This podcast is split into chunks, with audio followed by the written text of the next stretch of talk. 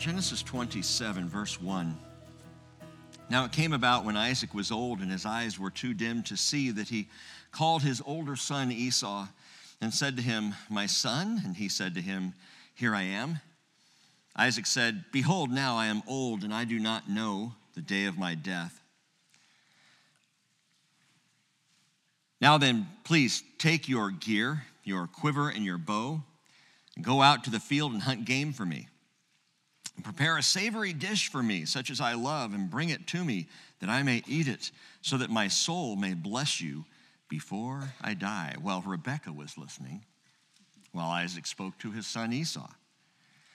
So when Esau went to the field to hunt for game to bring home, Rebekah said to her son Jacob, Behold, I heard your father speak to your brother Esau, saying, Bring me some game and prepare a savory dish for me, so that I may eat and bless you in the presence of the Lord before my death. Now, therefore, my son, listen to me as I command you.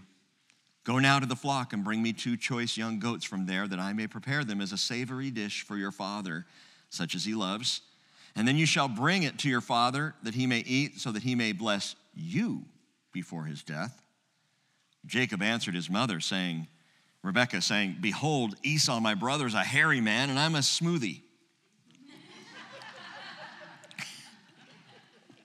Perhaps my father will feel me, and then I will be as a deceiver in his sight, and I will bring upon myself a curse and not a blessing. But his mother said to him, Your curse be on me, my son.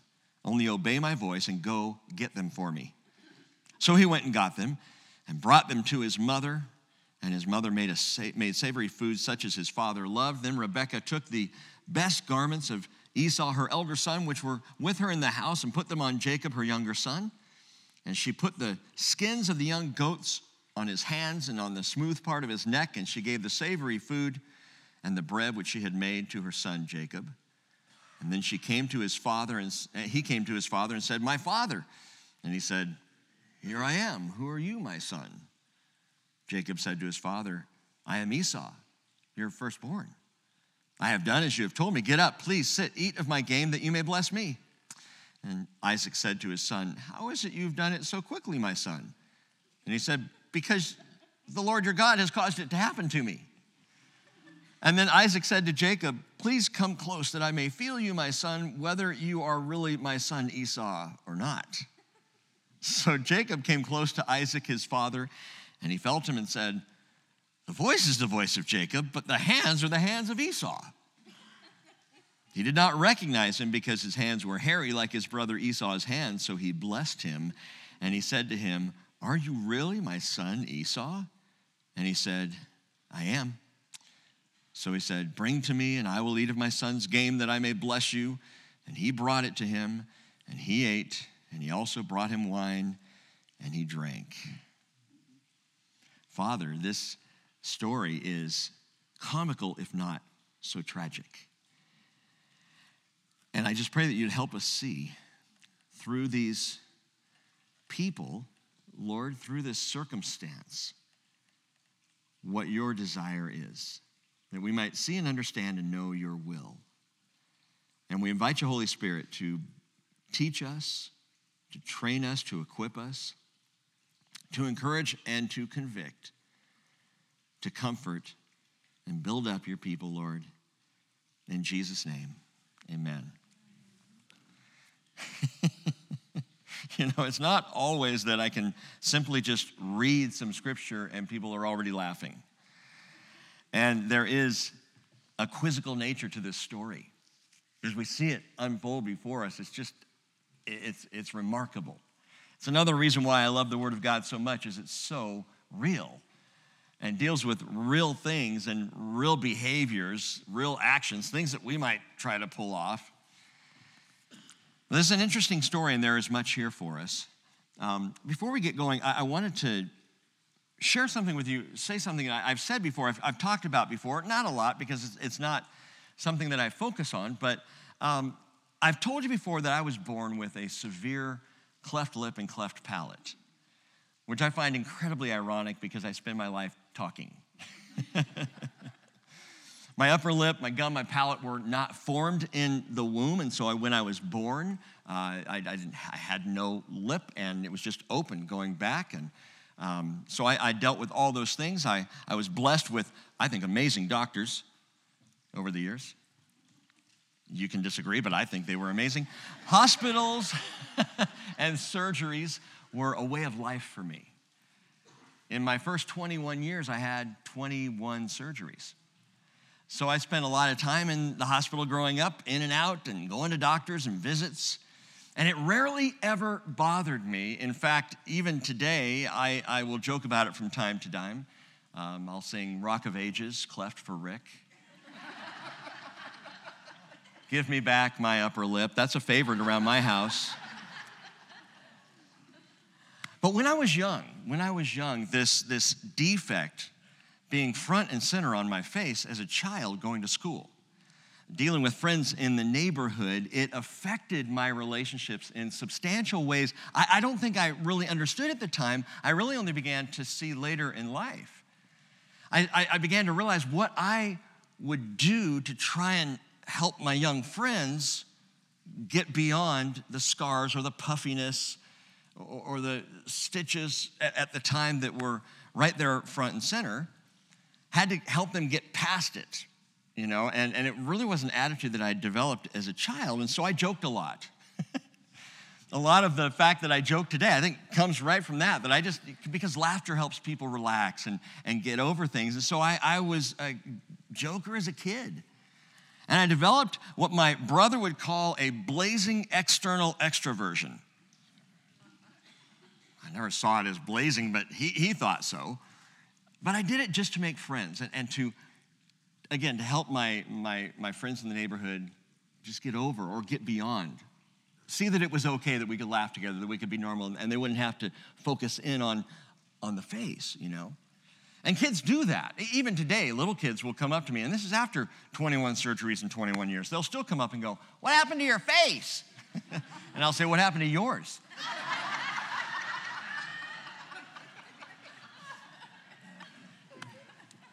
No, typically I'll just say shark bite, but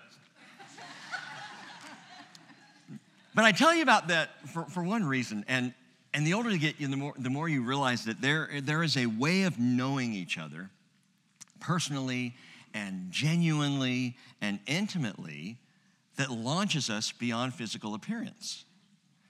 That once we start into a relationship and spend a little bit of time together in a relationship, ultimately we stop looking at each other physically we just don't really see that anymore. You know, we'll go home, look in the mirror, and go, oh, how long was that in my nose? But other people probably haven't noticed. We, we, we tend to start to see each other by heart. And one of my favorite verses, the Apostle Paul says in 2 Corinthians 5:16, from now on we recognize no one according to the flesh. Even though we have known Christ according to the flesh, yet now we know him in this way no longer. That is to say, not that we don't see Jesus and so we have to know him differently, but we know him more personally, more intimately, more genuinely because we know him by heart, not just by what the eyes see. He goes on and says, Therefore, if anyone is in Christ, he's a new creature. The old things passed away. Behold, new things have come. And that is a way to live in real relationships, you know, in genuine intimacy, in Christ, especially because walking together in Jesus has so little to do with the flesh. It's realized in the spirit, it's realized in the heart. You know, to be, to be known and to know spiritually rather than carnally so much better. And I think that's what every human heart truly longs for to be known for who we really are. And going back to my childhood, I remember as a kid going, I'm not a bunch of scars. I'm not this. That's not who I am. And we know this. People will see, they'll make judgments. Say, wait, that's, that's not who I am. This is who I am. Get to know me for who I am without games, without pretense, no makeup, no masks, no disguises. Jesus said in John 10 14, I am the good shepherd, and I know my own, and my own know me. Paul said in 1 Corinthians 13 12, For now we see in a mirror dimly, but then face to face. Now I know in part, but then I will know fully, and get this, just as I also have been fully known. Man, that's relationship. That, that's, that's the kind of intimacy I want to be a part of. Well, we come this morning to a story of disguise and deceit, uh, of commandeering and corruption, a story in which every player functions in the flesh. Four main individuals in this story, and they all function in the flesh. And it's a story in which things may not be as they seem on the surface. They may not be what we have thought. Jacob is certainly not the man we may have thought he was. We talked about that last week. Genesis 25, 27, that says, When the boys grew up, Esau became a skillful hunter, a man of the field, but Jacob was a peaceful man, living in tents. Peaceful, however, like Noah. Peaceful like Job. He's tamim, that Hebrew word. Peaceful, blameless is how it's translated in other places. We saw Wednesday night how God used the same word in his fifth visit with Abraham. Genesis 17, 1, he said, I am God Almighty, walk before me and be blameless. So when it says Jacob was a peaceful man, same word. Be blameless, be a blameless man. When God says, I want you to be blameless, what he's saying in essence is, I want you to be at peace with me. I want you to set your heart on me. And I said before that that's the key to peace of mind and peace of heart. Blamelessness, not perfection, because you're not going to get there in this life, but to be right with God. To have a heart that is set on God is what brings peace of mind. Isaiah 57 21 says, There is no peace, says my God, for the wicked. How true is that? I have the least peace in my life when I am at odds with God. When I'm in contention with Him, when I'm in rebellion, that's when peace flies away.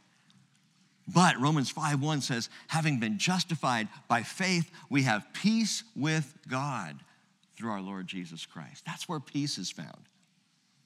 So I don't see Jacob, the peaceful man, the way I used to. Either as a smoothie, soft and, you know, untested and inside guy. I don't see him that way anymore. I don't see him either as the wily conniver of that old misinformed label. He didn't swindle, he didn't scam, he did not sucker his brother Esau out of the birthright. The Bible makes that clear for us. If you look back again in chapter 25, verse 31, it says, Jacob said, First, sell me your birthright. And Esau said, Behold, I'm about to die. What use then is the birthright to me? And Jacob said, First swear to me. And so he swore to him and sold his birthright to Jacob. And Jacob gave Esau bread and lentil stew, and he ate and drank and rose and went on his way. Thus, the Bible tells us, thus, here's the bottom line Esau despised his birthright. That's the story. That's the issue. Well, years have gone by.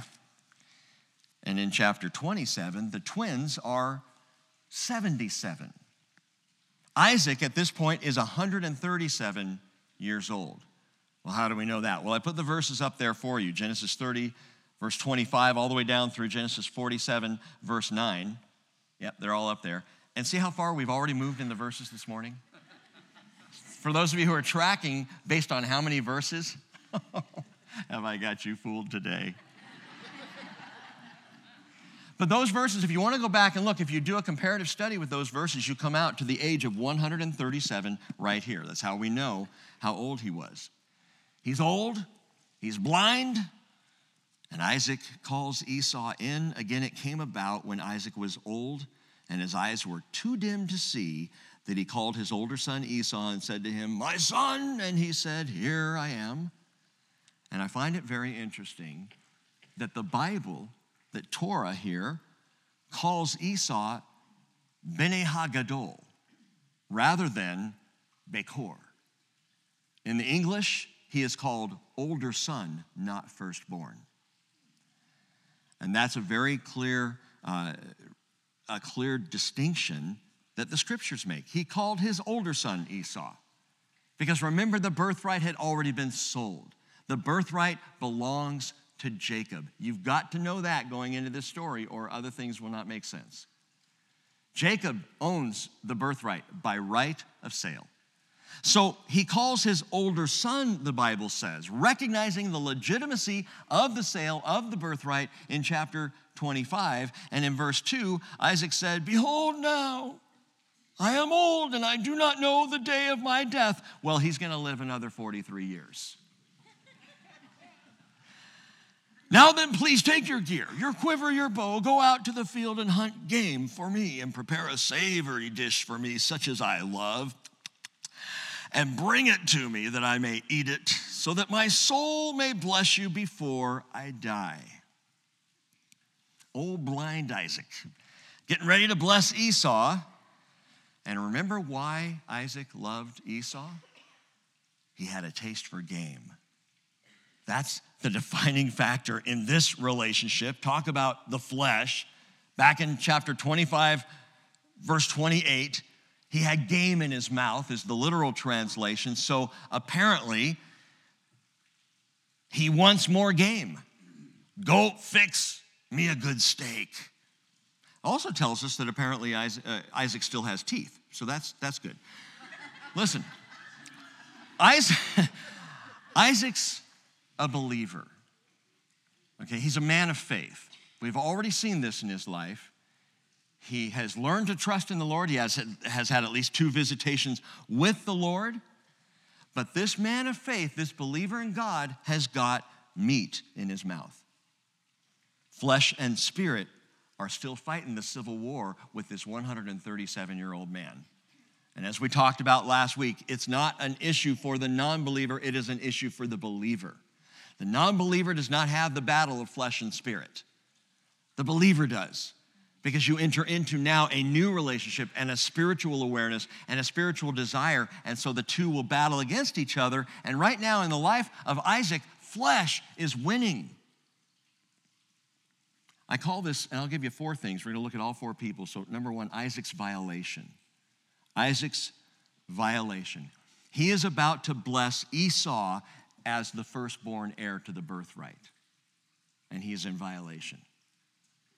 It doesn't belong to Esau, the blessing belongs to the son of the birthright. And again, the birthright that was bought and paid for but also given by divine revelation. Back in chapter 25, verse 23, the Lord said to Rebekah, Two nations are in your womb, and two peoples will be separated from your body. One people shall be stronger than the other, and the older shall serve the younger. God established this is the deal, this is what's going to happen. By divine revelation, we now understand that Jacob is to rise to the firstborn position, though he came out the womb second. He's the firstborn. He is now the one who has the birthright. God prophesied it. And therefore, the patriarchal blessing should go that direction as well. You might say, well, yeah, Rebecca's the one who heard it. You think she failed to tell Isaac? You think Isaac didn't know? I mean, it's highly unlikely that Isaac wouldn't be fully aware that God said, that God prophesied, that the word came, that the older would serve the younger. And I think it will become even more clear that he knew. He knew full well. But 78 years have gone by since the birth of the boys, or since at least the revelation.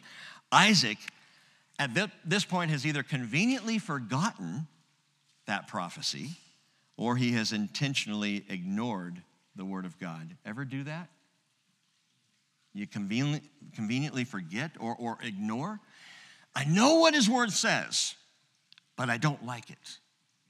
I know what He instructs, but that's different than what I want to do. So I dismiss it or I try not to think about it. We are so good at that. I, I just I compartmentalize the Word of God. I compartmentalize faith for a moment. Set it over here in this section so that I can do what I want to do, because what God says to do is different. It's there. It's there all the time, and we know it's there. James 4:17 says to the one who knows the right thing to do and does it not, to him it is sin. You know it's there. You know what his word says. I'm telling you this morning, Isaac knew. Isaac knew exactly what he was doing. God knows the heart. And God, in knowing the heart and in that intimate awareness of what's really going on, not the disguise, not the mask, not what we present, but what's really going on behind the scenes, God knows, and He's not into playing games. We're very good at games. Isaac here is in direct violation of the divine revelation of God. Rebecca knew this. She knew this firsthand. So, like Sarah before her, she takes things into her own hand. Number two, Rebecca's instigation. Verse five Rebecca was listening while Isaac spoke to his son Esau.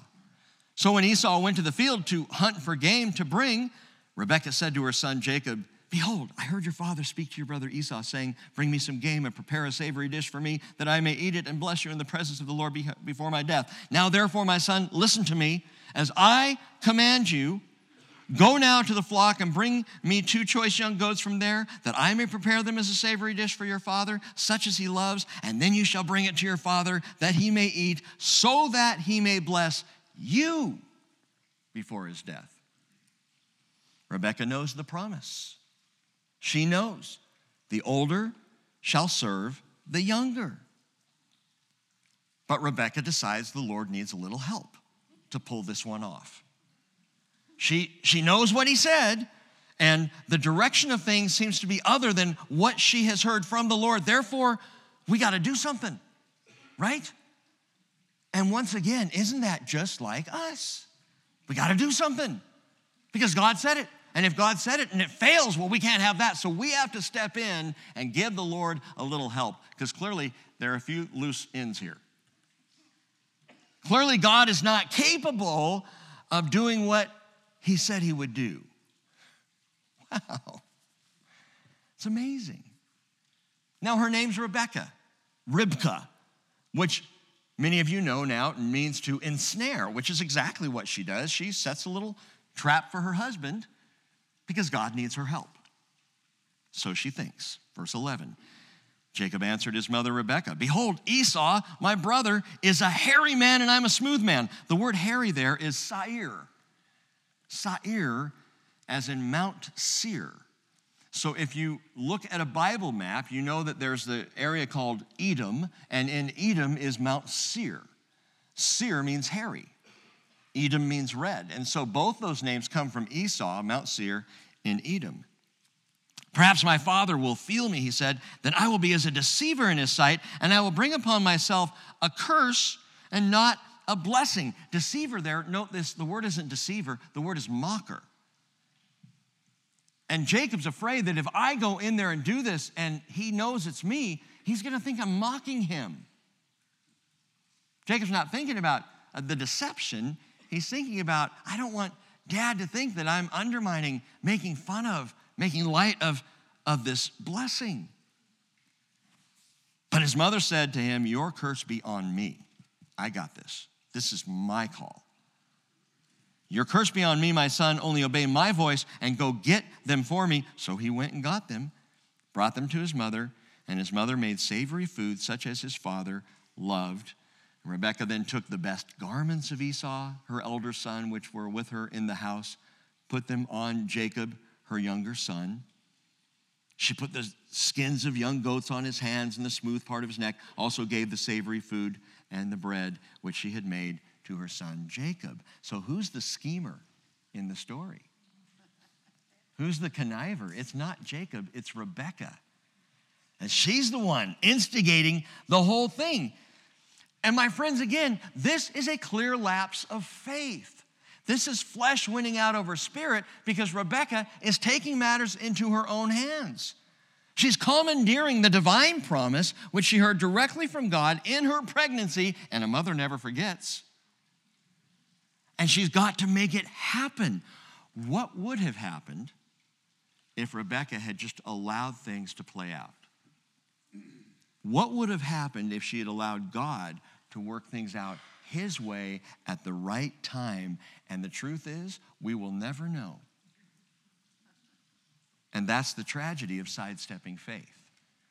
When we take hold of, when we try and force our hands, when we in the flesh hijack the holy hands of providence, we will miss seeing God at work. We will miss seeing God do what God does. When we take it on ourselves, we don't get to see Him doing what He was going to. Faith takes a hit. In fact, faith takes a hit because we actually think we might have pulled it off. Look at what we did. Look at what we accomplished. Boy, I'm so proud of myself for having worked all this out. And we become wily just like Rebecca. Jesus said in John chapter 5, verse 19, Truly, truly, I say to you, the Son can do nothing of himself unless it is something he sees the Father doing. For whatever the Father does, these things the Son also does in like manner. For the Father loves the Son and shows him all things that he himself is doing. And the Father will show him greater works than these so that you will marvel. The Lord showed Rebekah what he was going to do, declared to her what the end game would be, and she steps in now and instigates her own hands into the mix. And, and now, how would God have done it? What would the story have been like? Had she just stepped back and said, The Lord said, the older will serve the younger. And again, we won't know. And again, we rob from ourselves the opportunity for faith to surge because we see now God doing his work. Like the Son, I don't do it unless I see the Father doing it. If God's doing it, I'm going to join him in it. If God's about it, I want to be about it. But so much in our lives, we say, I'm about this. Come on, Lord. Join me. Be a part of what I'm doing. Do you realize that the miracles of Jesus himself, God in the flesh, the miracles of Jesus happened because Jesus was in perfect alignment with the Father. Showing us, yes, yes, he came as God in the flesh, but showed us in the flesh what it means to abdicate will to God, to trust fully in him, to let him take the lead in all things. And as the Lord God moved, so Jesus moved. And listen to this. Jesus also said in John 14, 12, Truly, truly, I say to you, he who believes in me, the works that I do, he will do also. And greater than these he will do because I go to the Father. Why don't we see greater works as Christians in 2020? Why don't we see bigger miracles, more expansive things happening? to the glory of God on the face of the earth. And it's because I think we're trying too hard to make it happen. To instigate it in our own hands instead of just getting out of the way and believing what the Father's doing, trusting that He has things well in hand. Back in the story, Rebecca, she works all the senses, right? She, she's working on taste. She makes the savory food. She, she works on smell, having Jacob dress in Esau's earthy wear. Can't even imagine what that smelled like. Pungent. Anyway, she, she works on touch with putting the hairy goat skin so that all these senses would be touched. And Isaac's already blind, so it's easy to pull the wool over his eyes.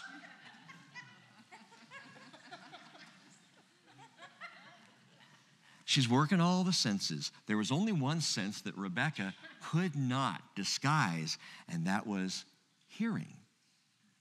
And so Isaac is immediately suspicious. Look at verse 18.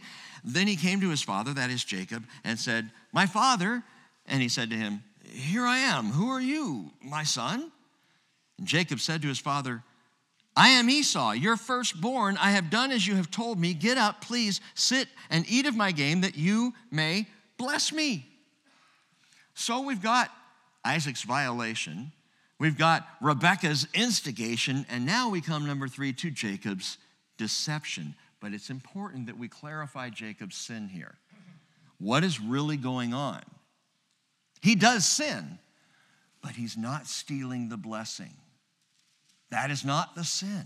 We talk all the time about the stealing of the blessing. Jacob is not stealing the blessing that already belongs to him. The sin is he's lying to his father. The sin is he steps into the position of deceit. And this is lie number one. He says, I am Esau, your firstborn. But I got to point this out, and it's a very subtle point, but it's very interesting to me that when he says in verse 19, I am Esau, your firstborn, there are two ways of saying I, I am or I in the Hebrew. One is ani, ani, which is the normal word that you would use. If I said I'm Rick, it would be ani Rick. I'm Rick. That's what you would typically use. That's, that's good grammatical Hebrew. Ani emphasizes the name of the person. I am Rick. Ani. But that's not the word he uses. Jacob uses the word anoki. And anoki emphasizes what we would call the pronominal subject. Now, I don't want to get all weird in the language here, but, but get this. Anoki emphasizes not Esau in verse 19, but firstborn in verse 19. Jacob knows what he's saying. And, and it becomes obvious that, that he's connecting himself, I, with firstborn, not with Esau. He knows that there's a deception going on here. He's trying to downplay it as much as possible, connecting himself to the firstborn, distancing himself, if he can, from this deception. Because again, he really is the firstborn based on God's promise, based on the birthright. And I think, I think Jacob's trying not to lie, trying to get around the lie. I understand it's subtle, but so is deception. And we do that. We parse our words to sidestep something that we know to be untrue. Did you take the last cookie? No, it's still here in my belly. Did you take it? No, it's still in the house. That's why Jesus says in Matthew 5 37, let your statement be yes, yes, or no, no. Anything beyond these is of evil. Just be honest, just be straightforward, and you don't have to worry about grammar. but Jacob chooses a word that you would not use here when he says anoki, again, connecting himself to firstborn. It's still a lie. Second lie, verse 20. Isaac said to his son, How is it that you have done it so quickly, my son? And he said, because the Lord your God caused it to happen to me. okay? Jacob uses God to bolster his lie. Oh, God made it happen. God took care of it. The Lord's in this.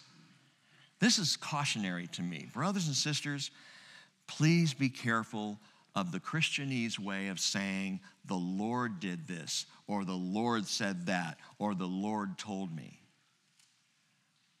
I believe God does speak to us. I believe He does confirm to us. I believe He does indicate things to us. But we have this way of saying God said when God didn't say.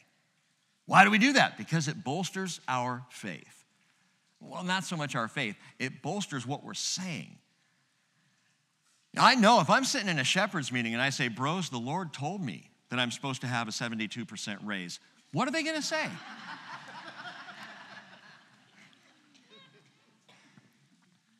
Ask yourself when you're about to say, God said, did God say? Are you sure? If you know it's the Lord, by all means. But God didn't say this. God didn't tell Jacob this. But in saying the Lord, and note, note he says, the Lord your God. he doesn't say the Lord my God. There's still distance going on here. The Lord your God made it happen. What could Isaac say? Oh, well, if the Lord's in it, and again, that's something we do, I think, far too easily in the church. If you do it, you may actually distance yourself from him. Well, verse 21 Then Isaac said to Jacob, Please come close that I may feel you, my son, whether or not you are really my son Esau or not. And so Jacob came close to Isaac, his father, and he felt him. He said, and this is just comical the voice is the voice of Jacob. Hey, Dad, but the hands are the hands of Esau. This hairiness. And he did not recognize him because his hands were hairy like his brother Esau's hands. So he blessed him and he said, Are you really my son Esau? And he said, verse 24, final lie, I am. And this time he says, Ani. This time he just goes right to, yes, I'm Esau. He knows he's not. But I imagine here a long pause as Isaac considers.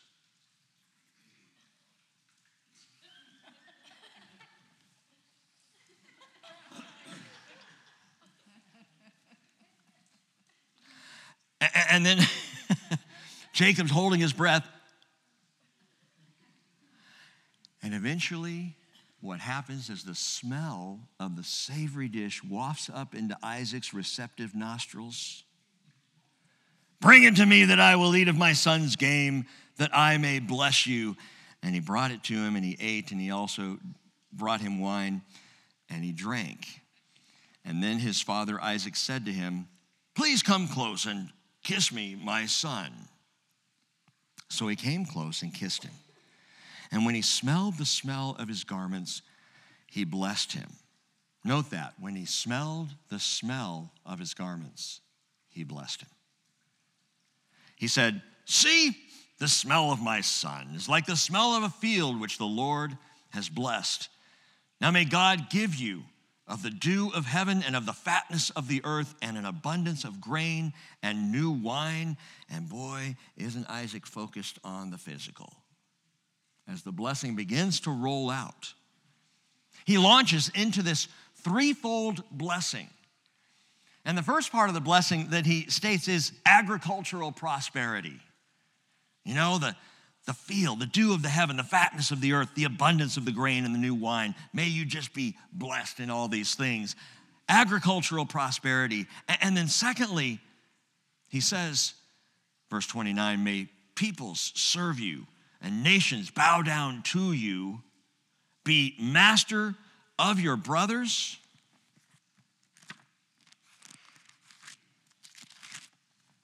and may your mother's sons bow down to you.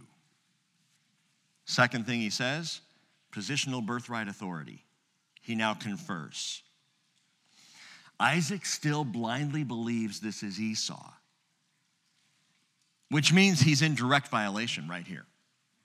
I mean, even the wording that he uses, may your mother's sons bow down to you. And what was it that was said? That the older will serve the younger.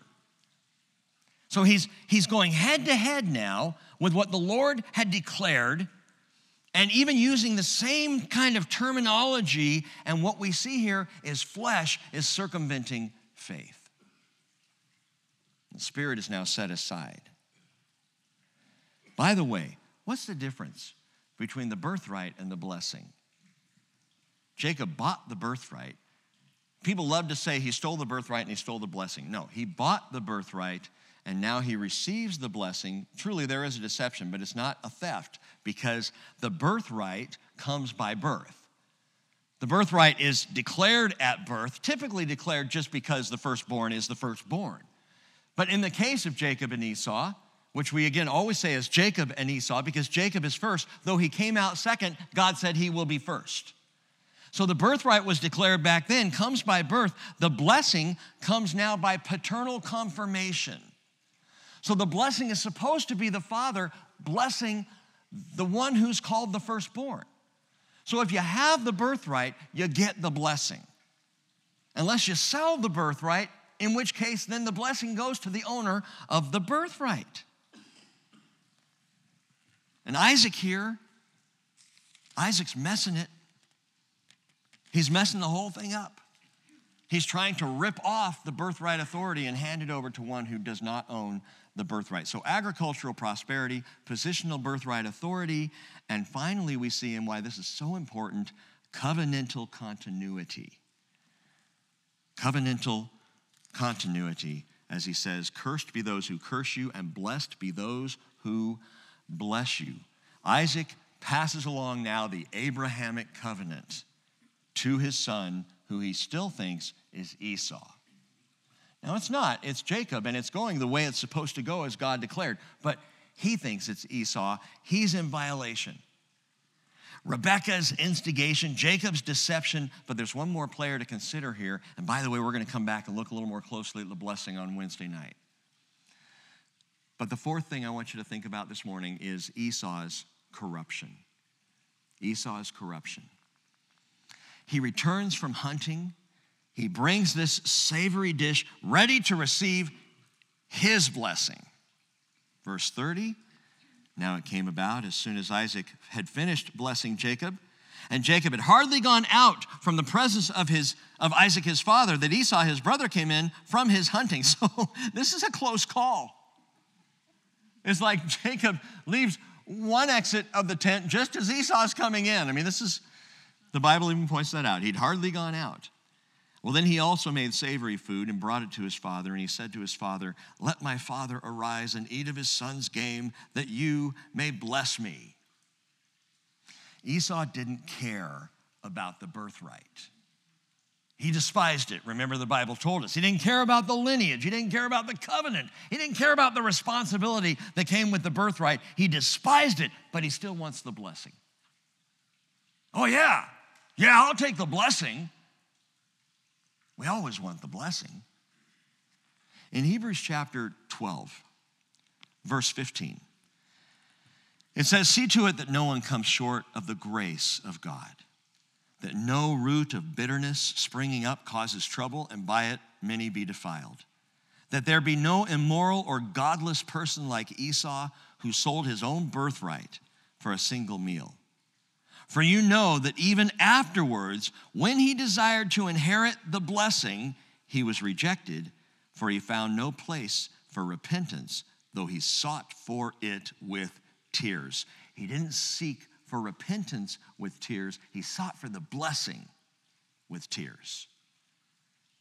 He becomes incredibly upset because the blessing will not be given to him. What's re- listen, what's really going on here isn't Jacob stealing the blessing from Esau, it is Esau angling to steal it back from Jacob. To take what is not now his. Because the birthright and the subsequent, subsequent blessing both belong to Jacob. They are his by divine providence, but also, as we saw, by contractual agreement. So, in two ways, this birthright is Jacob's, therefore, the blessing is Jacob's. And the fact that Esau would even come and try to receive it at this point is theft on his part. He's the one who's acting corruptly.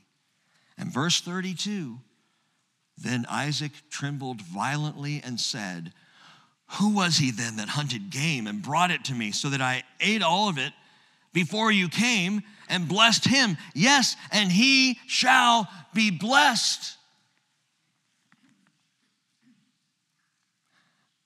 My friends, that's the key verse of the whole story. This is, this is what I would call the climax moment.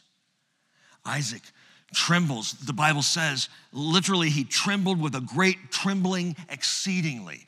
He just starts to shake. Why is he shaking? It's not in anger.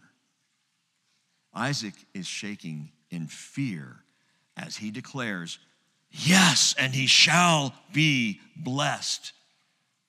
Because faith comes rushing back into Isaac's heart. Yes, and he shall be blessed. As he believes again and realizes all along that's what was supposed to happen. That's what was declared. Yes, and he shall be blessed as he trembles in fear before the providence of God beyond his own control. Yes, and he shall be blessed. You might say, How do we know? How do we know that faith entered Isaac's heart in this moment? Hebrews chapter 11, verse 20 by faith, Isaac blessed Jacob and Esau, even regarding things to come. In this moment, it is faith. Yes, and he shall be blessed. Now, he's going to bless Esau It's a dark, foreboding blessing. It's not a birthright blessing. He will still give something in terms of a spoken blessing to Esau. But Isaac here recognizes the scope of what has happened, that the inexorable prophetic word of God has come true, that he couldn't change it, he couldn't stop it. Kidner says he knows he has been fighting against God as Esau has, and Isaac accepts defeat. Yes, and he shall be blessed. For the Bible says the gifts and the callings of God are irrevocable. When God says it, no matter how we mess with it, He will bring it about. It will happen. But Esau, for his part, lets out a mournful wail. Verse 34 When Esau heard the words of his father, he cried out with an exceedingly great and bitter cry. He said, Bless me, me also, oh, my father. And he said, Your brother came deceitfully and has taken away your blessing. And he said, Is he right, not rightly named Jacob? For he has supplanted me these two times. He took away my birthright. No, he didn't. You despised it. And behold, now he has taken away my blessing. No, he hasn't. It was his. And he said, Have you not reserved a blessing for me? But Isaac replied to Esau, Behold, I have made him your master and all his relatives I have given to him as servants. And with grain and new wine I have sustained him. Now, as for you, then, what can I do, my son? And Esau said to his father, Do you have only one blessing, my father? Bless me, even me also, oh my father. And Esau lifted his voice and wept. And what follows then is the blessing so called of Isaac for Esau. And we're going to get into that and the fallout of all this mess on Wednesday night. But I want you to consider just two things here this morning. First of all, why did Esau even care? He didn't care beans for the birthright. He sold that because he was famished, he was dying of hunger. So, whatever, what use is that to me? He said. But the blessing, the blessing, the double portion of the estate, the inheritance. I think he wanted that. He just didn't want the responsibility that went with it. But I think there's one more thing here. If I can apply Esau's exceeding weeping, this is a father confirming his son, and we all want that. We all want our father's blessing. We all want to hear dad say, I'm proud of you. Good job. Way to go. Bless you. That, that sense that dad is pleased with us, that dad desires good for us. And this is one of the greatest reasons for adult problems and issues today is the break in the father's blessing the lack of a father's blessing, the pain of parental disappointment, that he did not do what I needed him to do, what my heart was hardwired for him to do. Brothers and sisters, we are all hardwired to receive a father's blessing. We need it. Our culture's gone so far from it, we don't even do that. But I, I still recall, it still warms my heart to think of moments in my childhood when my dad did say, I'm proud of you, son. And not because I made him some meaty meal.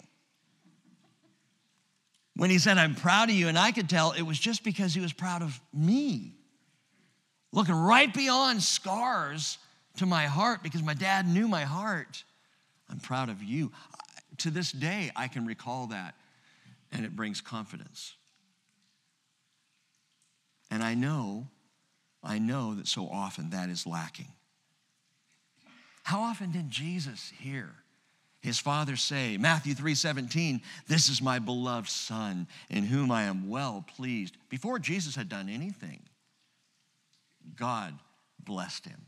God was proud of him. Matthew 17, 5, while he was still speaking, a bright cloud overshadowed them. Behold, a voice out of the cloud said, This is my beloved Son, with whom I am well pleased. Listen to him. We always apply that as God saying to Peter, You better pay attention to Jesus. But at the same time, the Father's encouraging the Son who's facing the cross, who's on his way to Calvary. This is my beloved Son. Proud of you, son. And I know that this is painful to address for some this morning. I know for some of you, and I'm not trying to call anybody out, but I know in this gathered assembly that there are those who will say, My father never blessed me. There are some who would say, Oh, it was just the opposite. There are some who, when you think about this whole idea of a father blessing you and the lack of it in your life, that your reaction is, I don't even know what that's like. And so to you this morning, I declare God's hand as your father is outstretched to bless you. You have a father. You have a father unlike any of our human fathers, unlike myself as a father. Man, I had a bad night. I got to go off note just for a second. I got on to David last night. I hate getting on to David because he is so sweet. He's just a sweet kid. But he's downstairs in his room, which is right underneath my room, and I'm up there in bed, and we're down to the last two minutes of Heartland, the show that we're watching. We're out on the little horse farm. I'm just at peace. And David's down there, and it's 1028, and he's waiting for me to come down and turn off his light. And we just built bunk beds down there in the room right below ours, so his top bunk that he's lying in is right underneath me. and so David goes,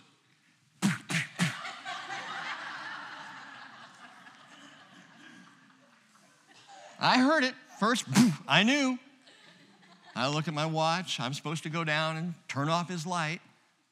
Cheryl goes, You're going to go down? Like, two minutes. I'm on a horse ranch in Canada right now. I'm at peace. So we watch about 30 seconds go by.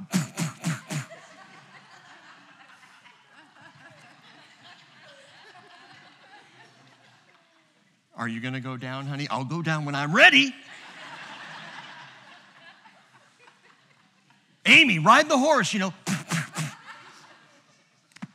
So down the stairs I go. In fact, what I did before I went down the stairs was I got out of bed and I went.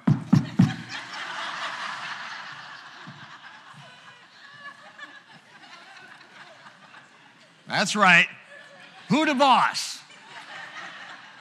Right here.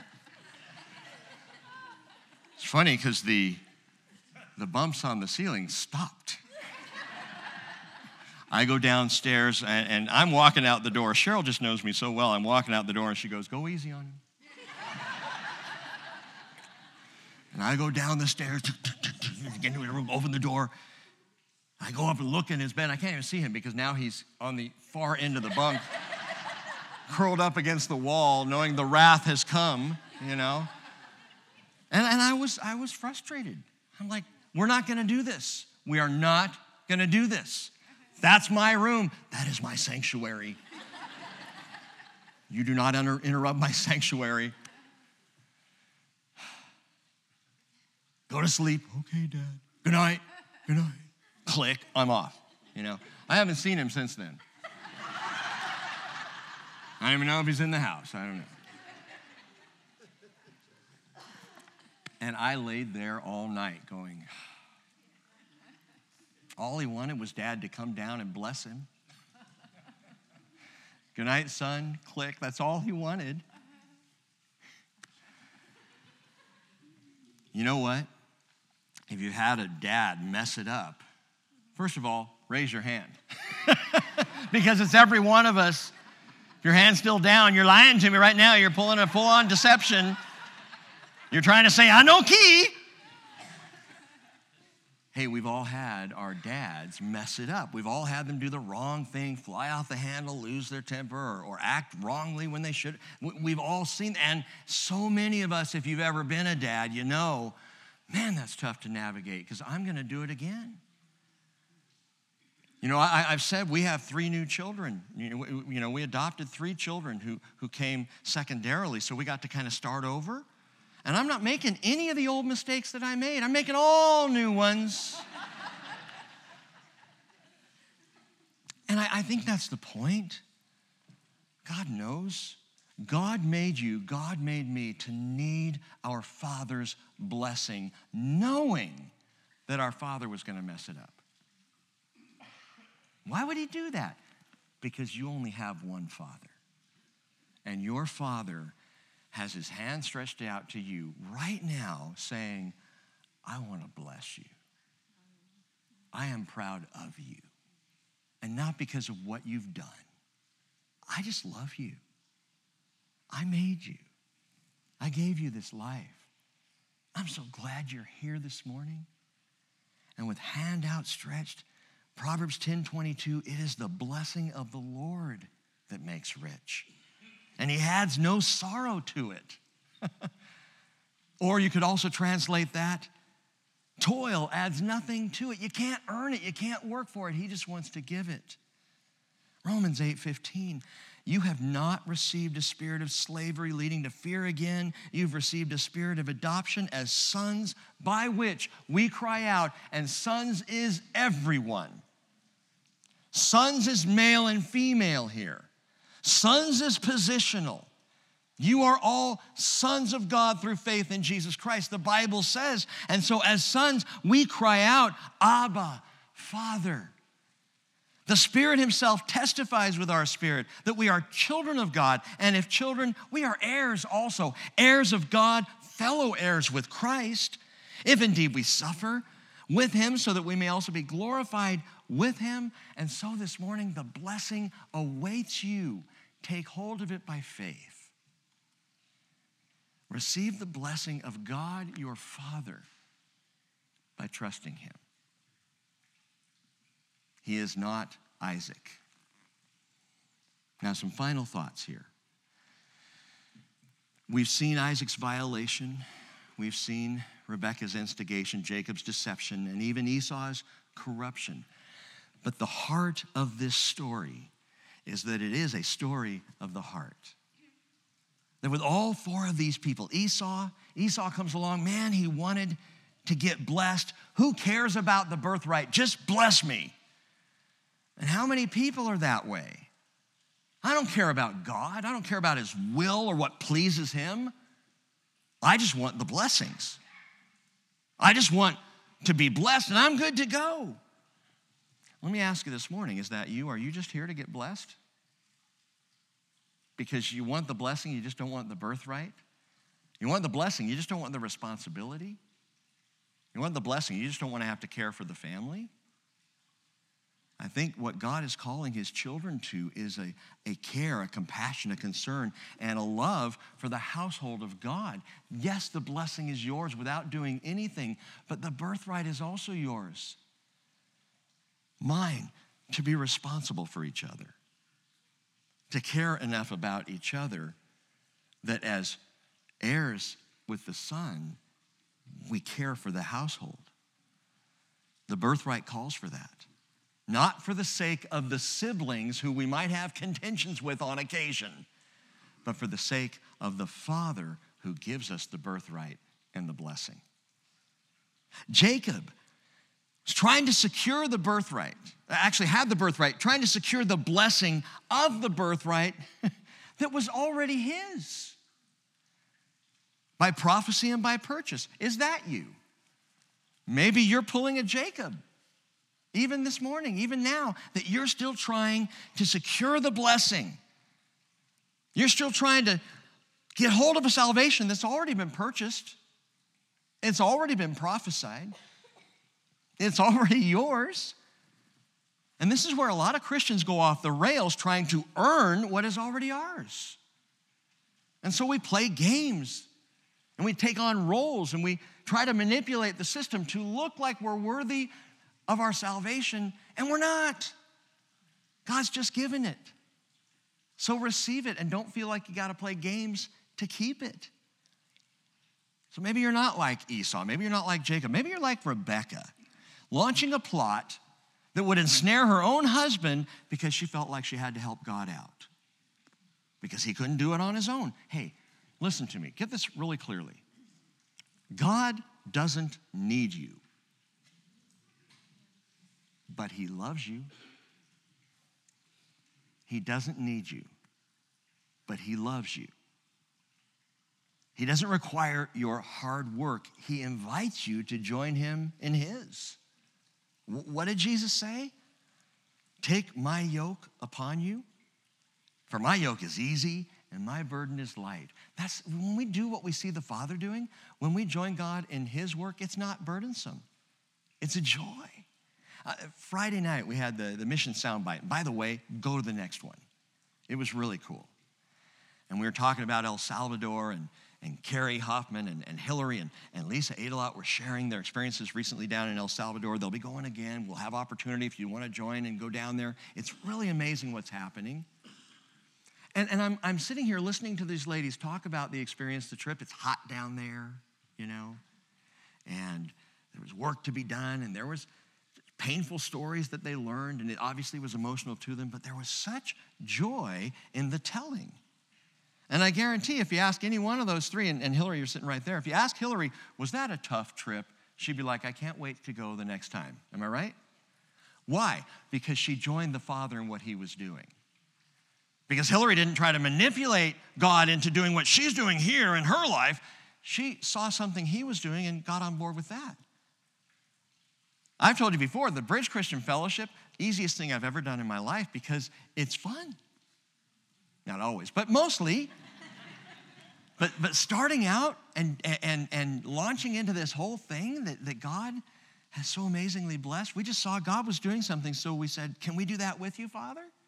Can we yoke up with you, Jesus? And when you do, you realize He does not need my help to pull this off, but He invites it. I think that's marvelous. Rebecca's, you need to learn that.